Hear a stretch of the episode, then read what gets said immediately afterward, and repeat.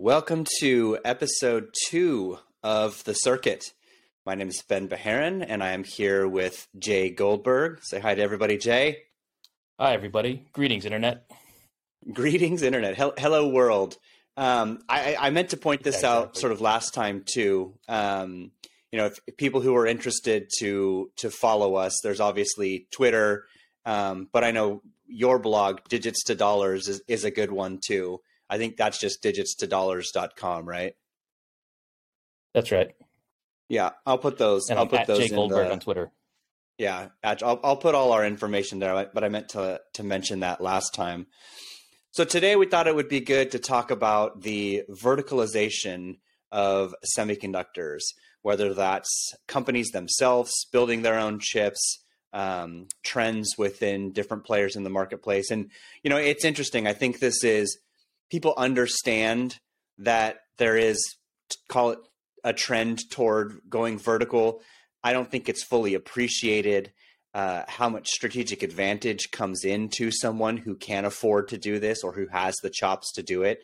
Um, but there's tons of dynamics at play around here around the verticalization. I think everybody always uses Apple as a prime example. Um, you know, Apple Apple now creates more than a dozen chips on their own, and that number is you know increasing on an annual basis.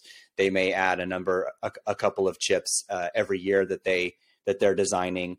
Um, there's a host of companies collaborating with the with the the foundries or the designers of the world. So there's collaboration with Samsung, there's collaboration with MediaTek and AMD, um, and those are people doing co-development uh, from a from a, a, a product standpoint but overall, maybe just just go go on your take on on verticalization as a whole, and then we can kind of just riff on it from there. Yeah, so I, I think there's an important historical context behind all of this because you start back in the early 2000s, right? When I, when I first got into the industry, there were 2,000 semiconductor companies in the U.S. and that was a ruinous level of competition. That there were you know every socket had seven or eight people bidding and gross margin pricing was terrible as a result and so gross margins were like in the 30s or the 20s and then we went through a you know a, almost two decades of consolidation. We're down to 200 semiconductor companies in the us plus a handful of startups. And uh, we, we've seen this incredible turn in everybody's fortunes. So we've gone from 20% gross margins to 30% operating margins. Just a huge change in the economics. And you know, most categories today, you're you're you're lucky to have one competitor, let alone two. Uh, there's lots of you know monopoly and quasi monopoly segments in the in, in the business, and that's been great if you're a shareholder or an executive at one of these companies.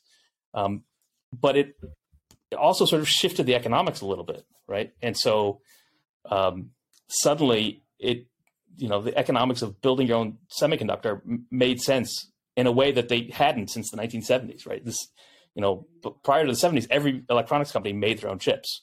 And yeah. that went away and now the pendulum has come back and it's and now it's not electronics companies making their own chips it's it's also the internet companies the big data center operators who are designing their own chips because economically it's it's it's feasible. Now I, I now we can get into this i don't think that's why they're doing it just for economics um, but it certainly is something that was this consolidation the industry has made possible in a way it wasn't 10 or 15 years ago. Yeah, and, and one of the things that sort of stood out to me in in uh, both the historical context, but also sort of just understanding why we go through these phases where, you know, to your point, you start off with a lot of companies doing one thing, and then you see consolidation, and generally that consolidation happens around standardization, and it's the standardization of something that then helps make an industry. In this case, it was the standardization of x86 that ended up then making your, you know, your your cloud, your your data center, your client side, and now we're splitting to a couple different architectures that are that are viable. But but it was really that that standardization that that drove some of that consolidation. But then the problem with consolidation or the standardization is you typically get to a spot where there's very little differentiation and that was what we saw for the vast majority of, of the computing industry was people were just OEMs that p- p- basically bought a, the, and assembled the same number of components and tried to differentiate on design or some feature here and there. But for the most part, especially when they all ran the ran Windows, there was very very little differentiation. And so I think when you look at what led to the dynamics of you know not not that Apple was necessarily the first to do it, but they were the first to do it and really drive some scale behind a strategy for their A series processors. But I keep coming back to Apple's sole reason for doing so leaned very, very heavily on competitive advantage and their ability to differentiate from the pack than anybody else doing their own silicon. Right. When when Apple launched the M1, there were a lot of people who said, "Oh, this is this is just they don't want to pay margin to Intel." And so uh, around that time, I I sat down and did the math. Right, how much does it cost to build, you know, to buy silicon from Intel versus building it yourself? And building your own silicon is is not cheap, right? You have to have a team. Yeah. It's heavy fixed cost. You have to have a team, which is hundreds of millions of dollars, billion yep. dollar team probably at Apple. You have to have, you know, you have to have your foundry relationships and all the the, the costs associated with that. And then you have to have the inventory and, and the processes and the operation, all that stuff.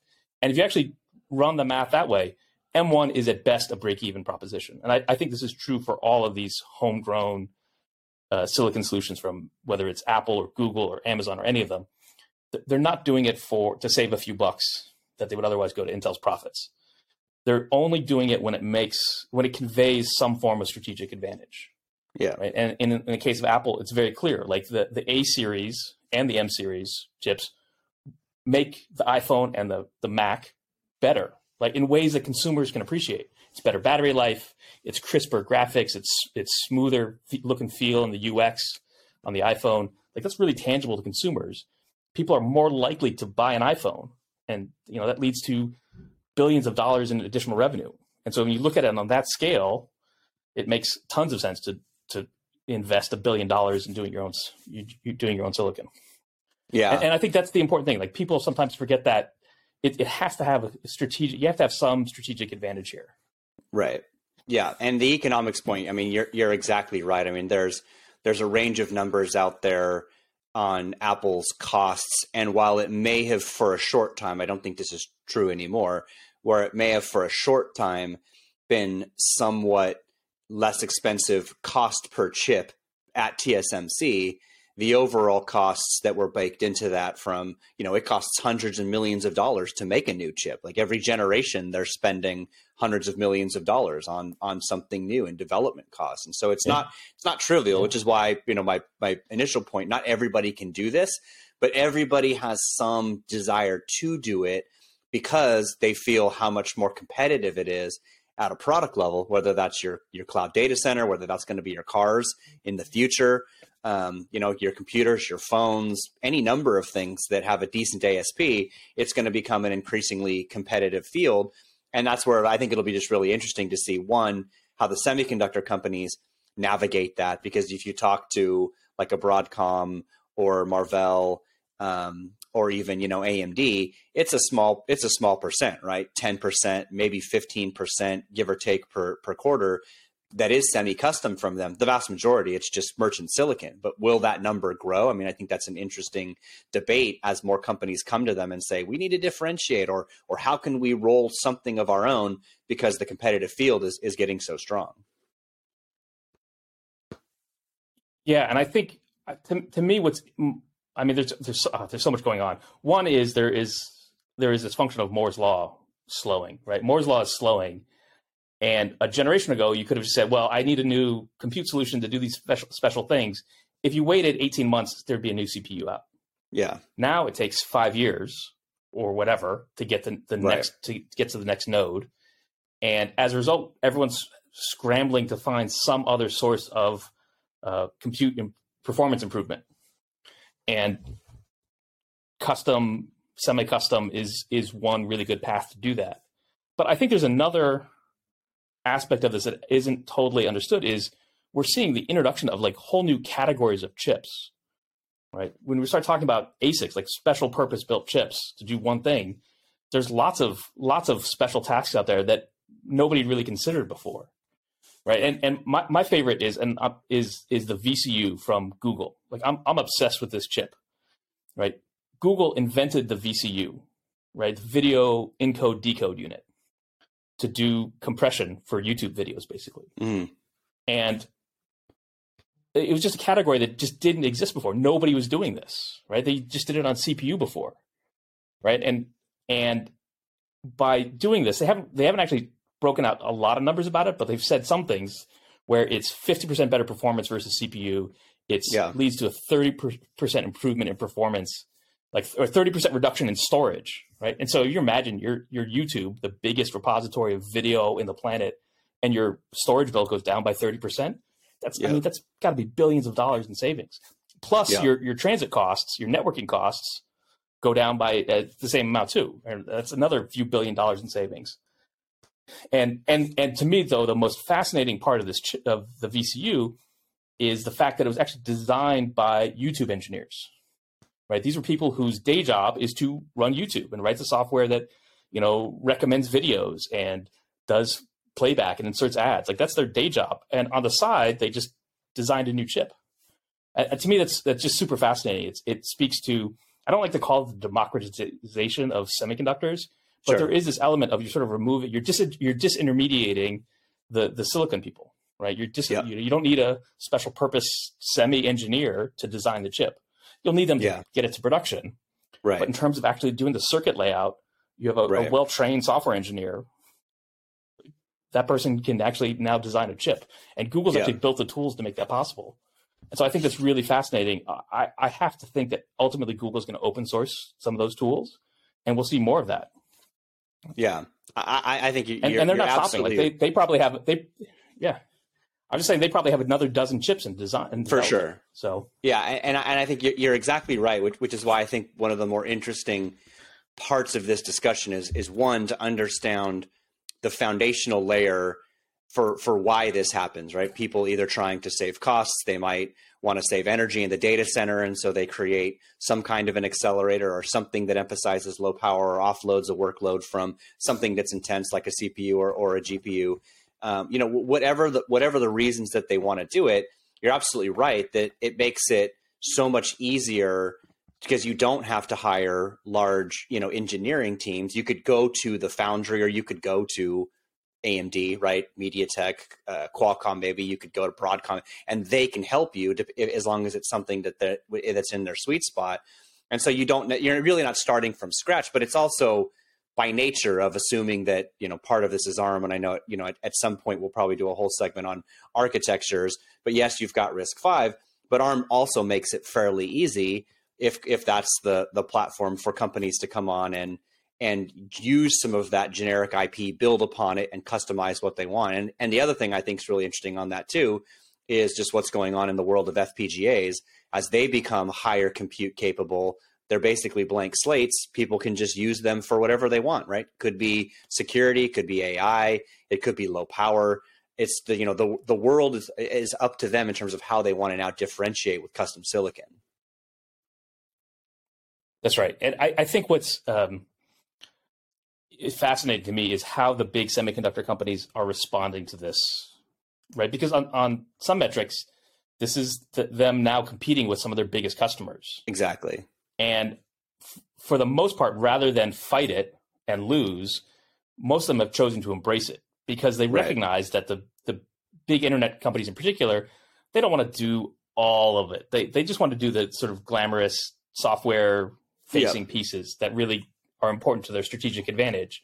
They don't want to do the, the, the SerDes and the IP and the IO and all that stuff, all the sort of like little side bits, let alone, you know, uh, working with the foundries and getting integrated fully into all the PDKs. And so you see some of the big chip companies are providing sort of, you know, semiconductor operations as a service, Yeah. uh, semi-custom sem- silicon as a service to to their to these companies. And it's a smart strategy because because they know that they can sell the service, which is not a business they want to be in, but they can sell Right. that alongside a bundle of other products, you know, networking Yep. products. Like Broadcom alone already, this is already a two billion dollar a year business for Broadcom Yeah. right? Yeah. Broadcom is really the one who helped out get the A series and the M series to into production. Yep. And and uh, Marvell's doing it as well. Uh, they've Yep, talked about you know, doing they they've talked about it a lot. AMD as well at their analyst day talked about it a lot. And AMD is interesting too because they have an F- FPGA asset yep. now with Xilinx. And so that's a pretty powerful combination where they can go to any any of these big customers and say, "Do you want a you know off the shelf CPU or you want your semi custom stuff? We can help you with that, and we'll throw in FPGAs. Yep. We'll help you build the right mix." Yeah, and I, I, think that's that's the smart approach. Um, yeah, and you know not to and bash think, Intel, but I think that's part of the part of the challenges Intel is going to face. Yes. Is, like they can't necessarily build that business right now because they're a little distracted yeah. by you know fighting to survive. Yeah, yeah, that's a whole that's a whole different different conversation on on Intel's challenges ones ones that we've had for for many years. But no, I, I think you're you're you're exactly right. And you know, one of the things that I think is interesting, you know, if you just look at at least the way I philosophically think about the way Apple designs chips, and so I'll, I'll lay my theory on you, and and then how this might apply to other companies. And I want you want your your take on that.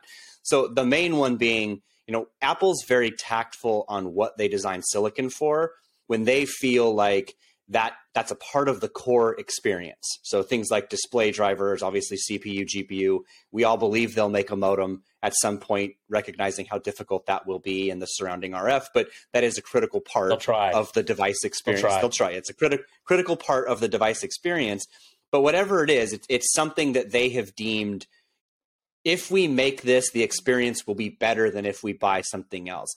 And and to some degree, I feel like that skews more toward components from the supply chain that are not commoditized. So essentially, my theory is to your point about YouTube, right? Just name name your company, whatever their strategic advantage is, or where they want to double down to have some advantage. If it's a commodity chip, you know, if it's a microcontroller, something simple, you probably don't need to design that. But if it's something that for you has a core advantage to whatever your service is or your product, then it makes more sense. And typically those those are going to be higher ASP parts. Now, the, you can weigh in on that in a second, but then the implications of that goes back to your point about how do semiconductor companies respond if their higher margin chips are being designed either co by them or by other people. It, it, I, I tend to think you'll see a lot more semi-custom than anybody's forecasting now. Because if you talk to Broadcom and Marvell, they're saying like 20, 25% at max. I think it could go more than that for at least the, the, the bigger companies who have the chops to do it or the economics to do it. But my point is, it's not commodity. It's something that's a higher a higher margin or a higher ASP product in that stack that someone may want to design because of how important they feel it is to their to their experience. So I, I agree with that philosophically and intellectually, I think that's that's right. After all, I think there's only a limited number of companies who can really afford to to do this. That being said, every time I look around, there seems to be somebody else getting in the mix, right? Um, John Deere, John Deere makes tractors uh, and, and you know agricultural heavy equipment, right? Not seen as somebody who is very electronically yeah. forward looking, but really, really is right. They they they're at CES yeah. every year. We're going to go see them, uh, yeah. and they're, they're designing their own chip, right? Because they want to have autonomous tractors. Yeah. Um, uh, there's a, a, a, Wi-Fi company, TP-Link, which is a Taiwanese uh, Wi-Fi access point maker. They're building a, wi- a Wi-Fi chip, right? And or they've built one, and it's like I, I wouldn't have thought the world needed one of those. Uh, they can get their plenty of good off-the-shelf solutions, but yeah. You know, TP Link does probably 60, 70% of their businesses Wi-Fi, and they felt it was important to try. And, and so uh, it's uh, so there, I think I think what we're going to see is a lot of people jump in the mix. Um, l- long term, how many keep with it is the, again, it's, sure. it's, a finite number. It's one, two hundred. Yeah. But uh, there, there are going to be some surprising names. Yeah, well, and, and that's why I think this this discussion of how much how much specialization starts to come into a product roadmap or a product portfolio. And, and, you're absolutely right. I mean, it skews a larger company generally, right? A startup's probably not going to going to do this from scratch if they're a software company. It, it, it, does require some size and then obviously the chops and, and money to do so. But I do feel like right that p- part of the premise was, and I remember number of conversations with with Nvidia and, and, and Jensen around this, where you know he he actually had a very similar fundamental premise, which is that the GPU as a general purpose compute unit can do all these things, not just graphics, right? So the point of CUDA was take any of your high workloads and run them on GPUs. And so the point was to say that like if you've got something that's general purpose and you can write the software to do it. You could create, you could have it do whatever you want, right? So it's really the software, hence, you know, it's the platform that NVIDIA provides. Similarly, I think there's approach to those for a whole range of other, uh, whether they're ASICs or whether they're specialized NPUs or, or whatever, where when you have something that has a specific purpose, whether that's AI, security, low battery, efficiency, you know, you, you name the number of things, but it could be customizable for the needs. It makes this platform approach to silicon a lot more interesting. And again, it's more software than it is design. But I'm I'm, I'm curious how that evolves because I think it's attractive. And, and then again, right, the point is, well, maybe a Marvell and a Broadcom or AMD, maybe Intel, right, become more of a software platform company where a lot of their economics comes from services, not just the end chips themselves. See, that, that's tricky to me because I don't think this is a great business for a lot of these semi companies, right?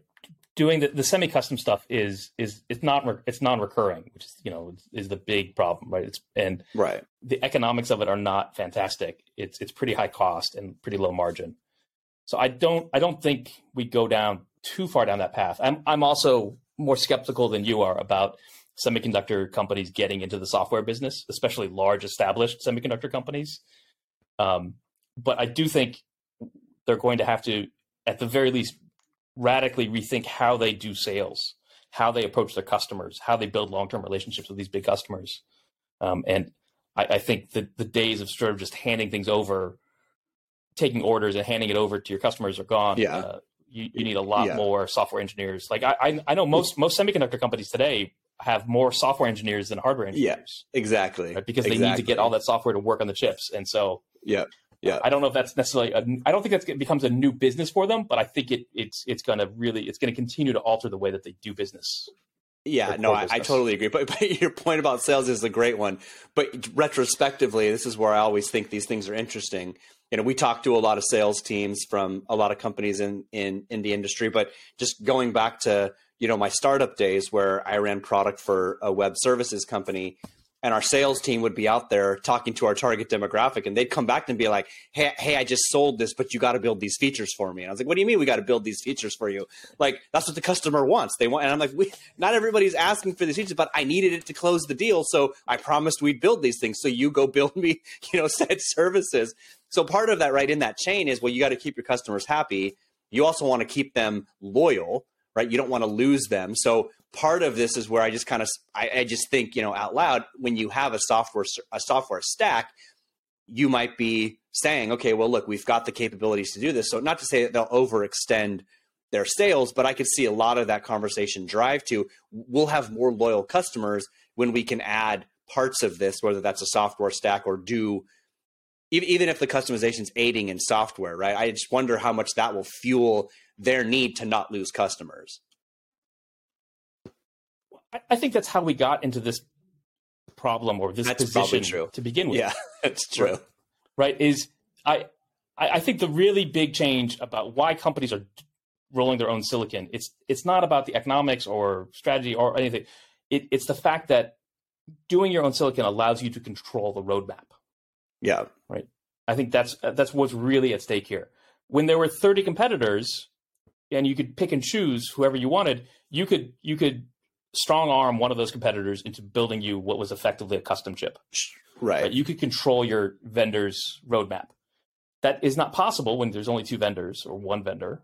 And so designing your own silicon is a way to recapture that initiative and to control the roadmap.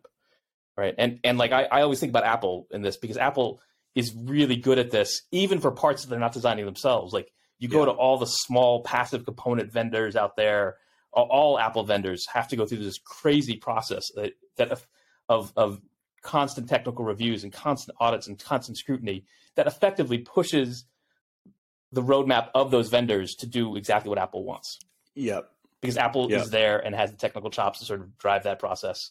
And and you know, I think that's just part of. I, I think that's that's what what what really is is matter matters in all of this. Yeah. Well, and Apple has the benefit of of also funding in advance those efforts, so the company is essentially getting guaranteed income, which not not most companies companies can do. But you know, I, I, architecturally, there's so much now coming into this where you, you know, you again, if your costs have come down, like you said, and you don't need to hire silicon engineering teams because again, right, anybody that's a good silicon designer is not sitting on the couch somewhere. They're they're employed. And so if if you if you have these ambitions, where are you going to get these people? Like that's not a that's not a trivial problem to solve. You go to someone who has them, which is again where I think the semi custom parts come into play. So the other part of this I, I think is interesting is is how verticalization might might become more of a nationalistic strategy. I know you know the military does do some design uh, chip wise, but you know the extent of that, right? We we can theorize. China is obviously trying to get more into chips for the sole purpose of doing more of their own, but that's also their product companies, not necessarily how their government will use it. So I'm, I'm curious on, on your take on how much does all of the same fundamentals that we talked about from competitive advantage, the costs and efficiencies coming down to make these things possible, how much does that maybe come to a to a, a national standpoint, just from the, the, the standpoint of nations competing or wanting to hold on to that competition for their own strategic advantage as well? So there's a there's a bunch of layers to that. I would say f- first and foremost, uh, I mentioned before, part of the genesis of roll your own silicon is cope. It's a coping mechanism for the slowing of Moore's law. Mm. And if you think about it, China now has a very big problem with Moore's law. They're basically cut off from it. And so I think they're going to have to use all the strategies they can to eke out performance gains, especially when they're dealing with, you know, 14 nanometer, 16 nanometer chips. And so they're, they're absolutely going to have to adopt a lot of these customized roll your own uh, solutions because that's how they're going to, that's going to be one more way that they get performance gains if, if they can't get, you know, advanced processes. Right. And, and I think, you know, I, I, I haven't, I've mentioned it, but I have this list of companies that are doing vertically integrated silicon, right? And it's about it's about 40 names on it. And half those companies are Chinese, right? Mm. And it, it comes in sort of two two flavors. One is the internet companies, Baidu, Alibaba, Tencent, are all doing a bunch of silicon on their own, much as they're much as Google, Facebook, Amazon are doing. But there's a the other half that list is automotive companies. Right? There is a huge amount of investment going on in automotive semis in China. Yeah. Right. And in fact, China has always done a lot of investing in semis, but a lot of that slowed this year for domestic politics reasons. We can talk about some other episode. Um, but the one area that it continues to see a massive inflow of venture funding and government funding is auto semis semis for autos, and a, a small portion of that is microcontrollers, but most of it is around ADAS, digital cockpits, and autonomy. Right, and I think I think what's going to happen there is the Chinese auto companies are all looking to build their own silicon solutions, right? For for the for everything, for ADAS, for autonomy, um, they're they're either directly doing it themselves and have teams internally, or they've heavily invested in startups that will do it for them with the presumption that those right. startups will eventually get folded into the parent. And I think I think auto auto is one of those really important areas for exploring the limits of the, the latest U.S. sanctions on China if the U.S. government really wants to, they can shut down not just China's chip industry, but also China's auto industry, mm. which is you know a big a big deal, right? Um, and it, I think the way it stands now, it, it, looks very likely that Chinese auto companies are going to be shut off from autonomy. Yeah. Now I don't know how long it's going to take to get to autonomy, yeah. um, but you're going to need advanced processes to chips to do that, yeah. and that's going to be really hard for Chinese companies but they're yeah. they're you know they they haven't that hasn't happened yet. They're you know right. they're still preparing for the future, and they're all absolutely building their own silicon. Yeah, that's interesting. Yeah, I mean, I, I think p- part of this too is, you know, again, like how much do the the the corporate um, institutions themselves, right, feel like they need to do this for right the data center for the government which again i don't have any idea how much of that is custom I, I, would assume maybe a small, but but clearly they're using a bunch of market chips from others. Obviously, the military does that for you know a lot of the the, the weaponry and, and jets and tanks and and, and whatnot. Um, but but I mean that's that's not necessarily part of, or maybe it is. You tell me. Part of the thinking from the whole Chips Act. Is it similar in light to the way that China thinks about that? About how well, if we invest in this, yet we will keep a portion of that proprietary because that's part of our ambition, part of the IP, and even the R and D. That it doesn't just fuel the global economy, but there's parts of that that they can not sanction off, but but but keep off from other people for American innovation, which again could come back to autos, right? Any number of product companies that that they might want to isolate and, and give only those chips to. So I recently did a project for a, a client that is not not so recently, it was a few years ago. I did a project for a company making AI accelerators, and we were just doing a competitive uh, landscape analysis. And there ended up being, you know, we found dozens of companies in the U.S. doing this, but there were hundred plus in China working on it as well. And, and most of them seemed pretty junky, but there were two or three that were most people told us were the most promising, performative uh, chip designers out there. And when we reached out to them, we found they wouldn't respond to us. They wouldn't talk to foreigners. Uh, and ultimately, it turned out that all of them were s- somehow affiliated with the with the People's Liberation Army. Not so much directly, but like they just knew that was their biggest customer, and they had nothing to gain by talking to foreigners.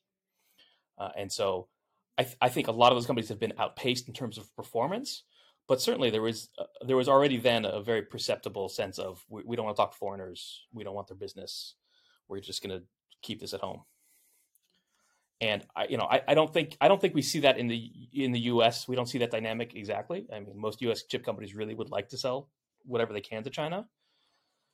Um, but but I do I do know that you know in, in the Chips Act there are a number of the sort of the big U.S. Uh, arm uh, defense companies have semi projects. Some of they already you know they've been designing their own chips for years, uh, and Know I, they're they're all lobbying for their share of the Chips Act funds as well because they they're like they say, hey, we we've been doing this here, domestic U.S. chip manufacturer for years, help us out, and it's you know it's a fair argument, and I have to think that that's all going to start expanding. Yeah, no, I I, I I totally agree. So so one last question to end on, right? So as far as we know, I mean, I think in, as far as anybody knows, Apple is the most vertically integrated when it comes to silicon. If if there was an industry that Apple's maybe not going to get into, you could say data center, arguably automotive. Is there any other segment where you could see somebody going as vertical as Apple? I I think cars. I think the automotive sector is going to head that way. Um, just because you know to to do digital anything digital in the car, and certainly for autonomy, um, you you could make a pretty serious argument that the companies that make autonomous vehicles are going to be radically different than the companies that make cars today, uh, and that that that kind of disruption lends itself to a pretty high degree of vertical integration. I, I will say though, I actually think of it slightly differently. I think of it as Apple is by far the. I actually say Apple is the best run semiconductor company on the planet, and they don't sell semiconductors. But but at the same time, I think Google I think Google is the most innovative semiconductor company in the planet. Like the things that they're coming up with are super super fascinating. Well, maybe we'll hit that on a whole a whole topic, a whole uh, podcast topic on its own, and innovative and, and executionary. But I, I agree with you on uh, on Apple and Google's interesting one, and I'm sure there's more to come. So with that, we'll wrap it up. Thanks for listening, everybody, and uh, until next time.